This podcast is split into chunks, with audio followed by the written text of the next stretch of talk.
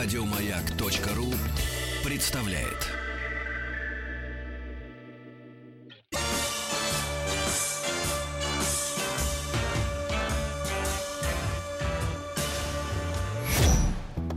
Да.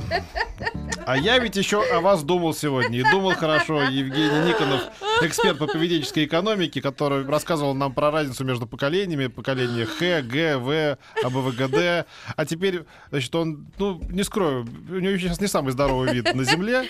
И это Ну, вовсе не связано с возлияниями. Оказывается, у человека воспаление легких. А плюс сова, которая, значит, тоже помирает от какого-то вируса. И говорю, спасибо, большое человеческое спасибо. О поведенческой экономике сегодня говорить не будем. Будем говорить о, а просто об этике а, а, человеческого, человеческого общения, как бы, да. Вот болеет человек, и надо болеть дома. Нет, все герои, надо в эфир обязательно прийти. Неправда.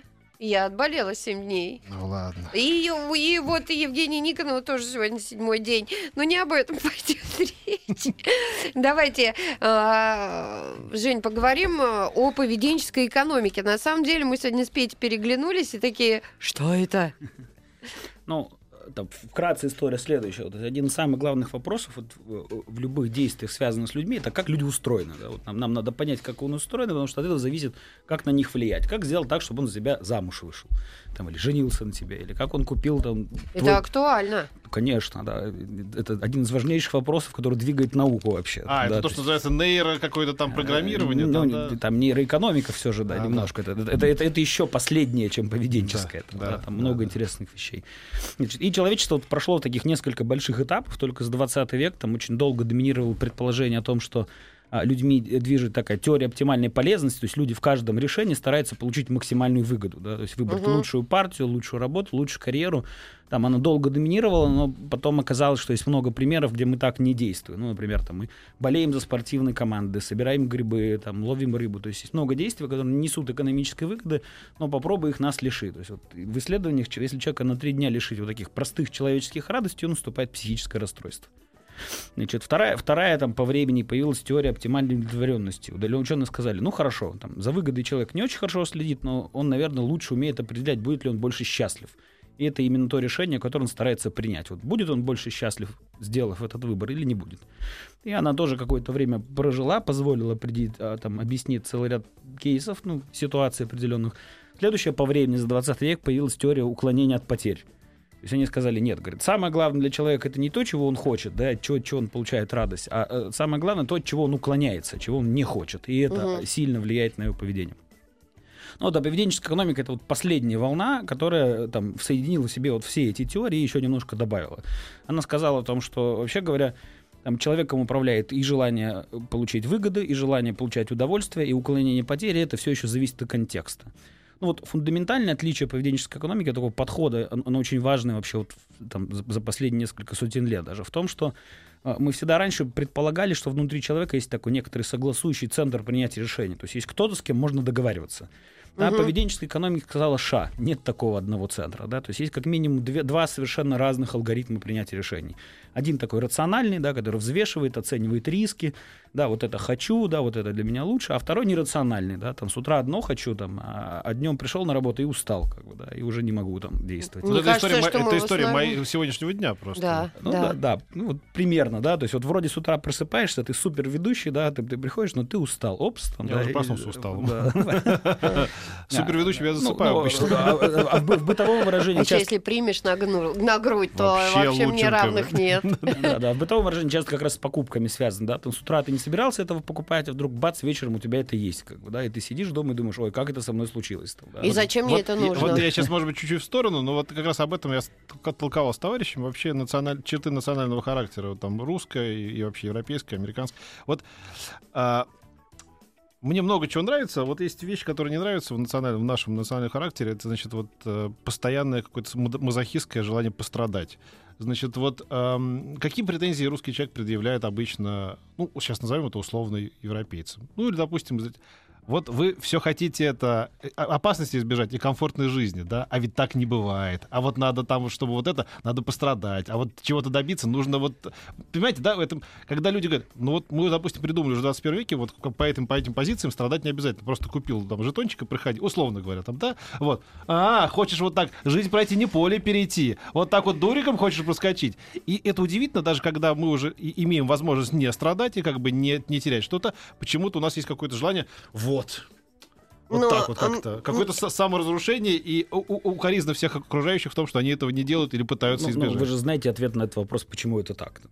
Почему же? Вот. Гордыня такая, да. Посмотрите, посмотрите, как я вон преодолеваю там путь Иуды называется в православии, да, не проповедническую экономику, да, это такая вы крайняя степень гордыни, посмотрите, что вы со мной сделали, да, и посмотрите, как я героически преодолеваю. Грех, конечно, да, поэтому в общем. ну, Нет, но есть же да. еще вот это, если ты хорошо смеешься, то потом обязательно поплачешь. Ну, как бы вот такая Стран- история. странным образом это нас э, совершенно с другой с точки, с точки зрения как бы э, сближает, скажем, с, эм, с протестантами, да, то есть вот с, с северянами и как бы с американцами, которые как бы надо много работать, надо все время работать, с утра до вечера надо работать, работать, работать, работать, работать, работать. Вот это как бы вот такое выхолащивание себя. Вот мне по душе больше какой-нибудь итальянский образ жизни, там, да, или вот там, скажем, еврейский, когда в субботу работать вообще не надо, никак, ничего, даже включать не надо, вы- выключать. Лифты сами ходят. Да, да, да, есть, да, Потому что это, это как бы жи- да, должен быть в жизни человека день в неделе, когда он ничего не должен делать. Я мечтаю о том, чтобы у нас шаббат наступил в Москве хотя бы один раз в субботу. Один раз просто. Вот люди пон- поняли бы, как это прекрасно. Когда никто не мечется по строительным и продуктовым рынкам. Значит, когда нету пробок больше, чем в, выход- э, в будний день. Просто ничего не делать. Ребята, отдохните. Просто выйдите в парк, подышите воздухом. Вот, и даже газету читать не надо. Ну, вы удивитесь, я думаю, что, Потупите. Я думаю, что процентов 90 людей с вами головой согласны, а в жизни они так не способны. делать. Естественно, а кто за них это сделает? Не, не, а вот здесь вот это как раз и есть вот важный предмет изучения поведенческой экономики. Она как раз и говорит, что человек головой может делать одно, а действовать другое. Я же в этом русле сейчас сказал, Конечно, да, ну, я это, сказал, это близко да? достаточно. Да, да. да, Это ага. вот есть вот этот дуализм такого вот рационального представления о самом себе, чего я хочу, и реального твоего поведения. И вот как бы поведенческая экономика, вот почему получает такой расцвет сейчас, там огромный, в это много денег вкладывается. В 2002 году Дэниел Канеман получил Нобелевскую премию.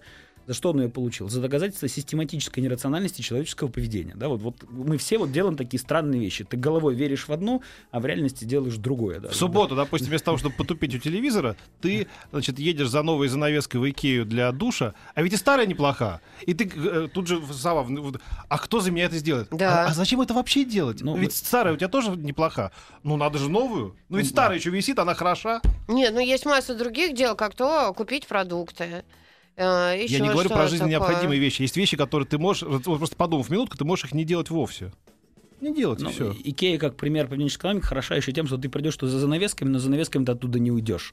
Только за У занавесками. меня вот с предыдущей девушкой была такая история. Значит, они с мамой любили приезжать в Икею.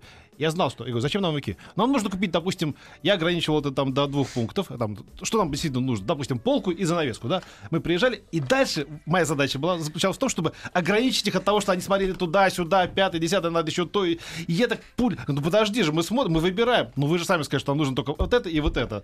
Вот это был титанический А просто труд и проще, меня не берут в магазин. Мне говорят, я поехал потому что с тобой нельзя.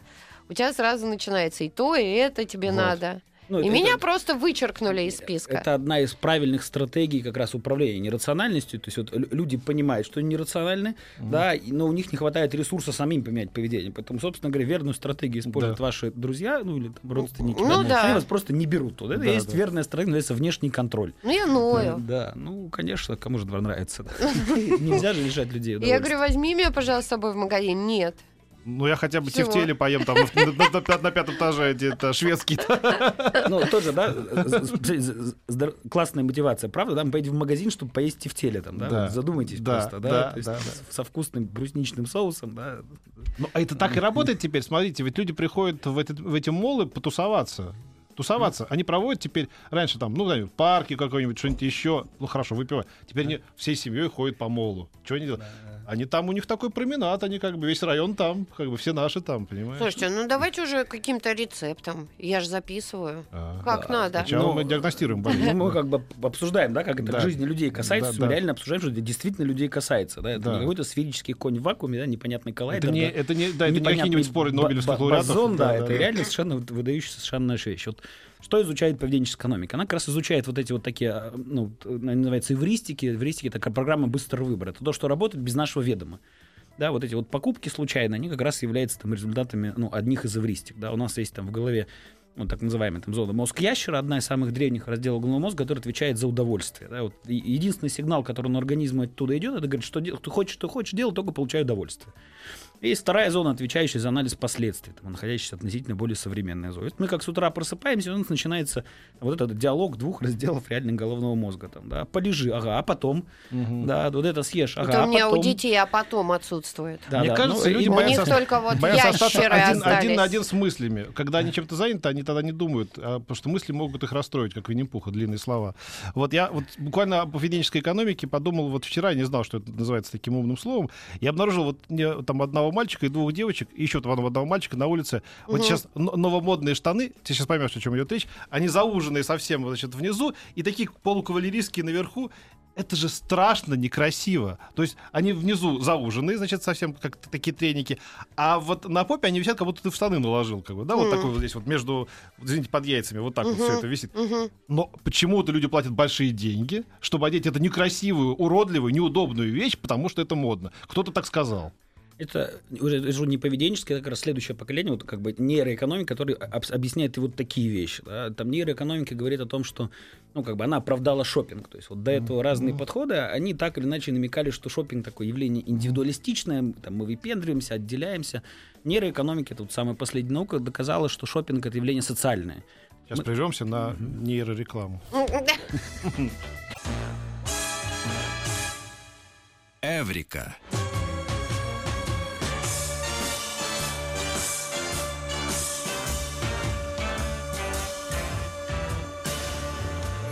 Поведенческая экономика, да, мы прервались на нейрорекламу, оторвались от нее, и теперь продолжаем. Ну, Евгений Никонов. Продолжая эту историю, да, зачем мы что-то покупаем, это тоже предмет изучения. Это вот нейроэкономики, да, не поведенческая, так называемая э, вот наука доказала, что мы приобретаем маркеры крутости. Ну, то есть реально, то есть маркеры, которые нам позволяют найти людей таких же, как мы.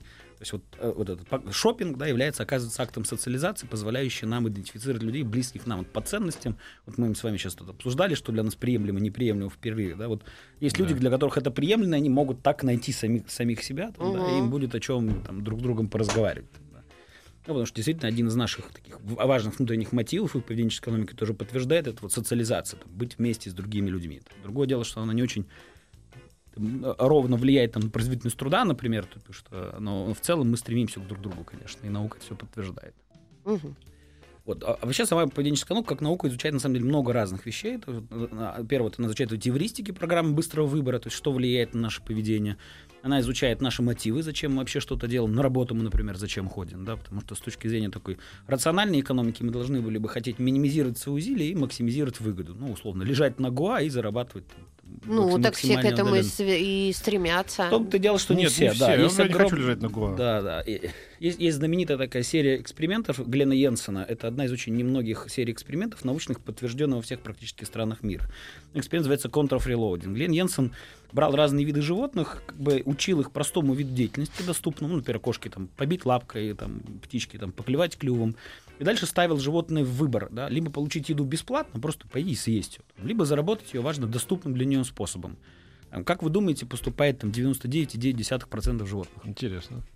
Да, оно за- предпочитает зарабатывать еду. А, Да, то есть вот наша физиологическая склонность дефолтная, да, то есть мы не созданы пассивными игроками окружающей реальности. Да, то есть мы созданы для активной Мне кажется, деятельности. большинство из нас желает подсознательной или сознательной востребованности. Вот что, да. Ну, там целый ряд таких мотивов. Есть, Ну, мне, например, нравится сам процесс. Вот я, знаете, вот я помню очень хорошо, м, был, был такой сюжет про женщину очень простую, американку, которая выиграла кучу-кучу денег в лотерею. Там, не помню, 300 миллионов или 250 миллионов. какую-то безумную сумму. И она э, работала официанткой в каком-то придорожном кафе, такой дайнер, обычный совсем. Вот, значит, у нее машина там Honda какая-то была там за, не знаю, полторы тысячи долларов. Это было лет 15 назад. И ее спросили, значит, как вообще, что изменилось в вашей жизни? Говорит, ну, я купила купила там машину Mitsubishi, там, типа, значит, а вот дом, ну, у меня дом устраивает, но я, я выплатил ипотеку за то, вот, э, а, ну вы же теперь не будете работать? Говорит, как же я не буду работать? Я пойду, меня же там люди ждут. То есть вот э, это, это, была, это была речь счастливого человека, вот в чем дело. Для да? меня два примера существует. Это Ирина Санна Винер, которая, ну вот ты смотришь, ну в принципе Не можно нуждается. уже, да, не работать уже очень-очень давно. И человек просиживает в зале, причем сейчас девчонки говорят, что она ведет даже тренировки по скайпу. То есть, понимаешь, если она где-то чем-то занята, она ведет тренировку. Вот человек работает. А Это не просто вот она, она сидит в зале с утра до вечера. И второй э, вариант для меня была Маша Шарапова. Ну, для меня тоже очень многое непонятно. Когда ты на корте по 5 часов, и там, и все равно ты работаешь. Вот в этом же прелесть человеческого поведения. Да? Поведенческая экономика как раз все эти вещи объясняет многие. Например, она говорит о том, что одной из важнейших движущих сил человека является стремление к мастерству. То есть мы действительно стремимся ставать реально вот мастерами в том виде деятельности, в разных видах деятельности, к которым прикасаемся. Да? Хотим становиться лучшими ведущими, лучшими спортсменами. Да, и мастерство, оно такое очень нерациональное, да, оно прелестно своей недостижимости. Да, вот, вот почему там Ирина Верна так делает. Она мастер высочайшего уровня, но она находится на пути, у которого нет конца. Да, то есть ее, ее мотивация в этом пути совершенно бесконечна. Да, вот сколько она может, она, скорее всего, и будет это делать. Там, потом одним из важнейших мотиваторов человека, вот почему мы так делаем, да, там является называемое целеориентированное поведение. Нам важно достигать результатов. Да, вот мы Мгм. прям с утра просыпаемся, да, то есть никто не просыпается утром, чтобы днем почувствовать себя лузером. Если у человека есть желание проснуться утром и ощутить вот каждый день, что он чего-то достиг. там, Да, там, за этим есть определенная биохимия, там выделяется в кровь там, очень приятные нам химические вещества, но мы действительно вот рождены достигаторами, мы действительно рождены активными участниками Хорошо, а почему тогда реальности. пропадает это чувство, так естественно по вашему описанию? Почему когда утром просыпаешься иной раз, или люди впадают в длительные депрессии, когда они ничего не хотят делать, ничего не хотят достигать, не хотят входить на работу и даже не хотят никаких материальных вознаграждений, просто чтобы от них отстали? Там много есть примеров, но в экономике эта штука называется эффект сверхоправдания. Да? То есть она говорит о том, что на человека влияет, у человека есть такие внутренние силы, которые определяют его поведение, вот дефолтные такие, вот это вот там, осмысленность, законченность, результативность, да, там, вот, признание, вот о чем мы с вами разговариваем. А при этом еще есть нижне- при- по отношению к человеку еще используются внешние стимулы, да, то есть ему платят за что-то, да, его хвалят за что-то, ему выставляют оценки, его сравнивают. И есть некая комбинация факторов, при котором внешние стимулы могут убить внутренние мотивы называется эффект сверхоправдания. Ну, например, по этой причине многие дети перестают рисовать к 11 классу. Да. То есть маленький ребенок, его не надо заставлять рисовать, да, только бумагу и карандаш, там, да, и все, и он Мгм. будет это делать. Но из-за того, что в школе ставят оценку, то есть используют внешнее стимулирование, к 11 классу число рисующих детей там практически ничтожно мало. Да. То есть вот использование внешних стимулов в виде оценок и сравнения убивает эту деятельность. Это одна из причин, почему люди становятся пассивными, да, потому что вот это внешнее стимулирование убило вот все их желание что-то делать. А как же быть, чтобы не убить? А, очень, очень, ну, как бы быть значительно более аккуратным вот в использовании внешних стимулов и, и- и как мы как раз как стараться больше усиливать. Вот с точки зрения поведенческой экономики важно выяснять, что мешает людям, что создает для них стресс, да, что является для них дискомфортом, и убирать эти вещи. То есть важно не, не искусственно влиять на человека, а разгребать среду вокруг него так, чтобы он реализовывал свои мотивы ну, максимально естественно. Вот это такое довольно важное утверждение, как минимум в отношении менеджмента, управления, да, что менеджмент это не создание стимулов, это убирание дестимуляторов да, так, чтобы человек проявил свои мотивы максимально естественно и ну, близко для себя. А что сейчас для нашего общества важнее, быть или слыть? Вот э, важный вопрос такой. Я, честно, на таких масштабах не, не- не очень А зачем? тебя это вдруг так это? А я не знаю, просто мне кажется, мы многие вещи придумываем себе вот э, про, про, про, про наши положительные и отрицательные качества. Вот э, человеку важно, э, чтобы у него был настоящий роликс, или он знает, что он фальшивый, но ему важно, чтобы это было как бы. А, то вот- Есть, ра- есть эксперименты, которые показывают, что человек, который знает, что у него фальшивый роликс, ведет иначе, чем человек, который есть настоящий роликс. Да? В чем, Да, в чем изменение? э, Ну, изменение очень простое. То есть, единожды соврав, да, то есть ты становишься склонным к соврать еще и в других местах, да. И ты окружаешь себя такой паутиной. Да, Да, ты, ты- ты сразу, да, попадаешь на очень скользкую дорогу, это достаточно немножко оступиться. Вот одна из стратегий, ну, там, изменения человеческого поведения. Чтобы поведение изменилось сильно, достаточно, чтобы оно изменилось сначала немножко в эту сторону. Ага. да. Достаточно, чтобы человек чуть-чуть нарушил свои моральные правила, а использование подшивки это есть нарушение, он уже гораздо больше склонен к нарушению правил в Вот большом. это, кстати, очень важно. Эврика.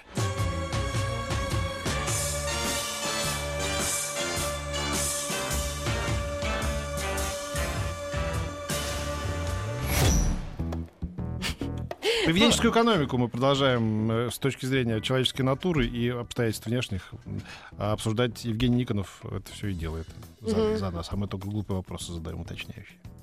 Да, на чем мы остановились? Ну, я уже хочу какие-то рецепты, Рецепты? да, чтобы как-то жизнь свою э, Как в убить- правильное русло. Как убить в себе суетного консю- раба-консюмериста? Хм. А вообще, э, вот эта наука, она отвечает на вопрос, или она просто пока так и только исследует? Ну, конечно, отвечает. Ну, лю- любая наука отвечает в какой-то мере на вопрос, и любая наука не в полной мере. Вот, вот в чем особенность. Есть Она как бы а, выясняет некие механизмы, почему мы так делаем, предлагает некие решения. Хорошо, эта Да. наука а, м, рассказывает, каким будет человек через 20 лет по поведению? Ну, она просто говорит, что он будет таким же, как был. Старым Да, он да, будет, да, Петя. да, За что Канеман Нобелевскую премию получил. Да? Он получил доказа- премию Нобелевскую, ты не договорил, за доказательство систематической нерациональности человеческого поведения. Он доказал, что из-за того, что наши мозги, глаза, уши устроены одинаково, физиологически, вот наши органы мышления, восприятия, вот эти вот странности поведения у нас тоже одинаковые. Вот пока наши органы восприятия физиологически сильно не изменятся, поведение наше таким же и будет ну, там, в какой-то мере странным, да, нерациональным. Ну а как его сделать нелогичным. рациональным? Никто не знает? Э, ну, нам с вами недоступен механизм контроля, вот в чем трудность. То есть мы с вами не знаем, мы сейчас рациональные люди или нерациональные люди. То есть у нас такой лампочки не загорается. да, вот как да. у нас с вами в студии.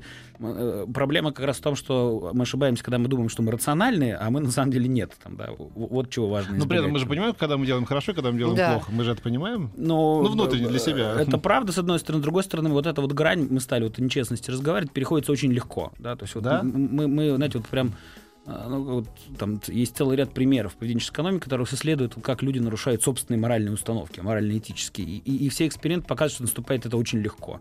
Например, очень легко это происходит в кризисах. Там, да, например, людей сажают перед математическими моделями, которые симулируют там, ну, модель территории, например. И человек до того, как сесть за эту модель, говорит о том, что там, условно, там, э, там, воинская служба это не очень здорово, он не поощряет это вот как человек, там, руководитель, и старается заниматься мирными де- видами деятельности. Но как только на него нападает, он тут же объявляет мобилизацию.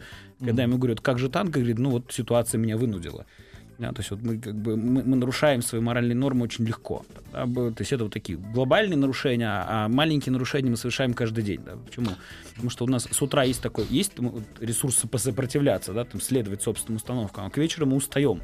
Да, по- поэтому, например, есть большая статистика, что, например, большая часть оправдательных приговоров в судах, она происходит в первые половину дня, пока судья еще свежий, пока он еще в А-а. состоянии взвешивать вот за, против, там, вставать на позицию, а вечером он уже ничего не может, и ему проще принять ну, решение, которое там не в пользу обвиняемых. Там, да, это реальная математическая статистика. Так вот люди просыпаются, вот сегодня пить не буду, да, а вечером раз и выпьет все. Да, вечером он устал, да, и у него уже не хватает ресурсов. В этом, что вы понимали, ну, как, как вы понимаете, один из смыслов маркетинга. Да? Задача маркетинга это вот постоянно соблазнять человека, да, то есть вот снижать его способность к сопротивлению, да, так чтобы он не смог устоять и в конце концов сдался, вот, да, там, там, вот этим своим внутренним силам, да, и что-то там сделал из того, что он сам не ожидал. Как бы, да, поведенческая экономика У маркетинга. меня до сих пор нет айфона. Это бесит моих друзей. Они пытаются мне навязать его бесплатно, подарить. Я какой-то человек тита- титанической воли. Ее бы применить в каком-то другом направлении в моей жизни, было бы, не знаю, что горы бы свернул. М. Вот, Ну- а, а- а скажите, на меня вот произвело сильнейшее впечатление. Вы наверняка знаете, о чем я буду сейчас говорить. А, По-моему, американцы поставили такой значит, наглядный эксперимент. Они предложили нескольким людям. За стеклом сидел человек. И а, людям, не- совершенно незнакомым с этим человеком, сообщали, что он чудовищный преступник, там, насильник и так Ну. далее. И дальше предлагалось нажать на кнопку, после, в- в- при котором он будет чувствовать э, ужасную боль. да. Никто не удержался от того, чтобы не нажать ее и нажать долго и как бы и, и- и- причем это, в этом не было ничего такого рационального, да. Помимо того, что эти факты были непроверенные, как бы, да, это был актер, который, значит, там, вот там корячился, его там колбасило всего, но люди нажимали и нажимали. Это были обычные люди, так называемые простые хорошие люди. Это не были специальные какие-нибудь садисты, это были там учителя, врачи, военные, э, какие-то садовники, я не знаю, да. Вот помните, а- а- да? Да, конечно, знаю, да. То есть, ну, у него много разновидностей, например, там предъявляют портрет человека и говорят, что это преступник одной аудитории, а в другой говорят, что это знаменитый ученый. Потом говорят, просят, опиши его, да. Одни его описывают как преступник, у него злые глаза, там, да, скал зубов, вторые говорят, у него умный высокий лоб, Да-да-да. да, там творческие уши и все остальное. То есть это, это тоже пример поведенческой экономики, он это такая вот это, ну, и одновременное нарушение, э, такая двойная игра, двойная мораль, как бы, и еще такая контекстная зависимость нашего восприятия. То есть наше с вами восприятие, оно не абсолютно, оно зависит от окружения, да, и мы, мы можем по-разному воспринять одно и то же, в зависимости от того, в каком контексте нам эту информацию предоставили. да, и мы можем действовать совершенно по-разному, да, что совершенно тоже нерационально. Ну, если переходить к вопросам, там, э, что из этого следует, да, там, простые решения, ну, ну, несколько таких вот примеров просто, да. Например, поведенческая экономика показывает прям строго математически, что там, опасение потерь влияет на человека сильнее, чем желание чего-то, да. Поэтому, если мы хотим что-то узнать о человеке более глубоко, надо спрашивать не чего ты хочешь, а чего ты опасаешься. Там, да, то есть вот прямо сейчас, да, то есть что ты не хочешь, чтобы с тобой произошло. И ответ на этот вопрос даст больше информации, да, о том, что человеком двигает. Там, Ну, мне а, кажется, у всех это А я вот до помню- банальности А вот- а- одинаково. А, вот чуть дивный эксперимент у тех же ребят, по-моему, был, или у их смежников, когда там, типа, из семи человек или там из, из десяти человек девять, ну, подговоренных актеров утверждали, что это не белый цвет, а серый. И человек, который видел абсолютно белый цвет, тоже говорил, что это серый. То есть он присоединялся к этим девяти. Это такая со- социальная желательность. Вы прям Да, да. прошаренный эксперт по поведенческой экономике. Вы просто не знаете об этом. Да, да, да. Все основные эксперименты вы знаете. Ну, то есть Ты понимаешь, да? Белый Да, цвет абсолютно. понимаю. Да, Он да. посмотрел, что они говорят, серый, серый, у этого серый, у этого серый. Значит, ну, серый, Да, наверное. так это- социальная одобрение, желательность такой конформизм, да, то есть это тоже часть нашего, нашей цены присутствия в социуме, там, да, определенно, да, она тоже к таким эффектам приводит. Ну, это как с песнями, когда тебя да, крутят бесконечно одну и ту же и говорят, о, как хорошо, потом ты думаешь, ну, может, это правда хорошо. Если миллиард людей послушало этого пс- PSY или Ну, пса, да. да, Gangnam Style, значит, и мне надо зайти Ну, туда, да. ткнуть. Да? Ну, наверное, да. Там, мне кажется, вот Gunman Style это такой др- другой пример вот другого эффекта. Там, да, это называем, так называемая проблема скрытых свидетельств. Вот мы когда видим, например, там звезд, там шоу-бизнеса или да, вот таких выставок, мы видим, говоря, о, звезда, вот, вот он выстрелил прямо неожиданно. Мы не видим огромного труда, который он до этого вложил, первое, да. А второе, мы не знаем еще 100 человек, которые сделали то же самое. Да, то есть вот как бы, и когда нам говорят, что вот этот человек звезда, и для этого нужно делать вот это, вот это и вот это, это совершенно не гарантирует результата. Да, так называемая Да. проблема скрытых свидетельств. Да, поэтому, например, с точки зрения практики, там еще одна из рекомендаций, да, это не только изучать победы, но изучать поражения. Да, вот у меня есть знакомый режиссер, он говорит, их специально учат смотреть не только хорошие спектакли, но и плохие спектакли. То есть ты должен изучать плохой опыт, потому что иногда это полезнее, чем опыт позитивный. Это тоже вот один из уроков поведенческой экономики, да, изучай провалы. Изучай неудачи, этот опыт полезнее. У, у- у этой вот проблемы скрытых свидетельств есть такой очень интересный кейс, там, связанный с войной. Да, вот во время э, там, Второй мировой войны э, американские бомбардировщики несли достаточно большие потери в Европе, когда бомбили немецкие позиции.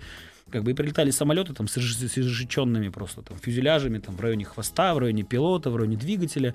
И американцы решили усилить какую-то часть самолета, чтобы меньше их сбивало и больше... И они хотели закрыть одну из зон, а, где больше дырок находится. Ну, дуршлаг, где был, да, и то ли хорошо, что у них нашелся умный, по-моему, румын- румынский или венгерский ученый, который сказал, не-не-не-не, надо закрывать зоны, где нет дырок вообще.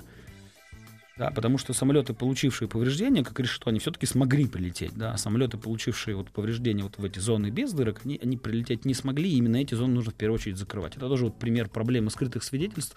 Это вот примеры, как наша интуиция может нас обманывать. Да, потому что интуитивное движение нужно закрыть дырки. Да. Да, но оно совершенно неправильно там, в контексте той вы- ситуации. а, а вы знаете, да, что, например, в чем отличие было? Почему там, скажем, раненых спасали больше, там, условно говоря, англичане или там американцы в Первой и Второй мировой войне? Потому что у них была установка, что э, тяжело раненых оставлять, а легко раненых вытаскивать. Потому что когда мы, как бы, да, ну как, тяжело раненый, надо его и тащить, как бы, да, за линию фронта. Но ты терял тяжело раненого, Потому что ты не мог его дотащить как бы по пути, да? А легко раненый, которого ты бросил, тоже становился тяжело раненым, пока ты носил тяжело раненого. Вот в чем дело, да? То есть это совершенно не как бы не, как сказать, не по-пацански, как бы, да, но это рационально с точки зрения... э, Да, это как раз зона такая очень конфликта этического. Да, да, вот да, те- да. Представь, тебе говорят, вот, вот этот должен умереть, а этот должен остаться живым. Там, да, тяжелейший конфликт внутренний. Ну, то есть для, для человека так очень сложно Но в, действовать. в итоге ты теряешь того, кто как бы, кого-то не дотащил, и того, кого ты оставил Да, там. да. Вот э, Ну, такая штука. Я уверен, что, да, что есть целый ряд ситуаций, где так надо делать, но нам так очень тяжело делать, да, потому что мы, конечно, настроены больше спасать там, всех, кого можем. да. В этом наша установка. А вот, кстати говоря, по поводу, сколько в поведенческой экономике вот есть такие вещи, как эм, понятие добра и зла. Я хотел с вами посоветоваться, потому что мне кажется, что в последние годы вообще какая-то общемировая практика, и у нас тоже то ли сознательно, то ли как-то по договоренности общества с, э, с элитой, я не знаю, стирается э, грань между добром и злом, превращается, да все, все одинаково, все серое, как бы, да, нет ни добра, ни зла, все вот такое вот, как бы, да, все люди вот такие, да, то есть ам, мне кажется, что э, будь сейчас фашизм вот в наше время, как бы, да, какой-нибудь там немецкий, этому тоже нашлось бы оправдание какое-нибудь в средствах массовой информации, потому что, ну, это не совсем фашизм, ну, это, понимаете, о чем я говорю, да? Да, есть да. Какое-то сознательное стирание, как бы, нету плохих товаров. Как бы, да, есть все товары хороши, просто они все хороши по-разному. Там. А плохие они тоже все одинаковые, потому что все товары плохие, как бы с другой стороны, да. То есть вот э, нет хороших людей и плохих людей. Все, все, условно, все воруют, знаешь, вот, вот, вот так. Все политики воры, все э, милиционеры коррумпированы. То есть как бы вот это вот такое очень э, удобное для манипулирования понятие, как бы стирание добра и зла, мне кажется, оно присутствует. Или я ошибаюсь? Ну, я вот не буду так оценивать, там, не мой масштаб, не мое дело, там, да, вот это такая очень трудная дискуссия. Но с точки зрения науки, действительно, оказывается, что манипулировать человеческим поведением невероятно легко. Мы-то думаем, что у нас мозг там зач- заточен там за черепом, да, и поди доберись туда. А реально, там, да, мы попадаем туда очень легко. Да, Сейчас мы займемся. Угу. Да.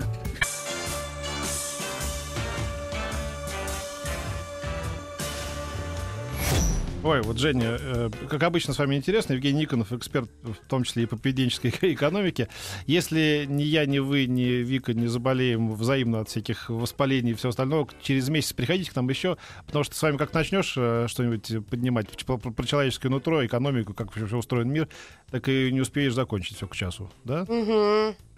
Ну, давайте вот тогда прощаться будем, потому что у нас еще есть важное объявление, и потом мы должны перейти в другую студию. Что...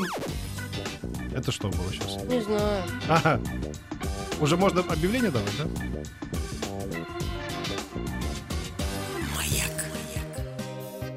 Поехали. С 1 по 5 июня 2016 года в Москве в 75-м павильоне ВДНХ пройдет первый российский фестиваль детских развлечений «Мультмир».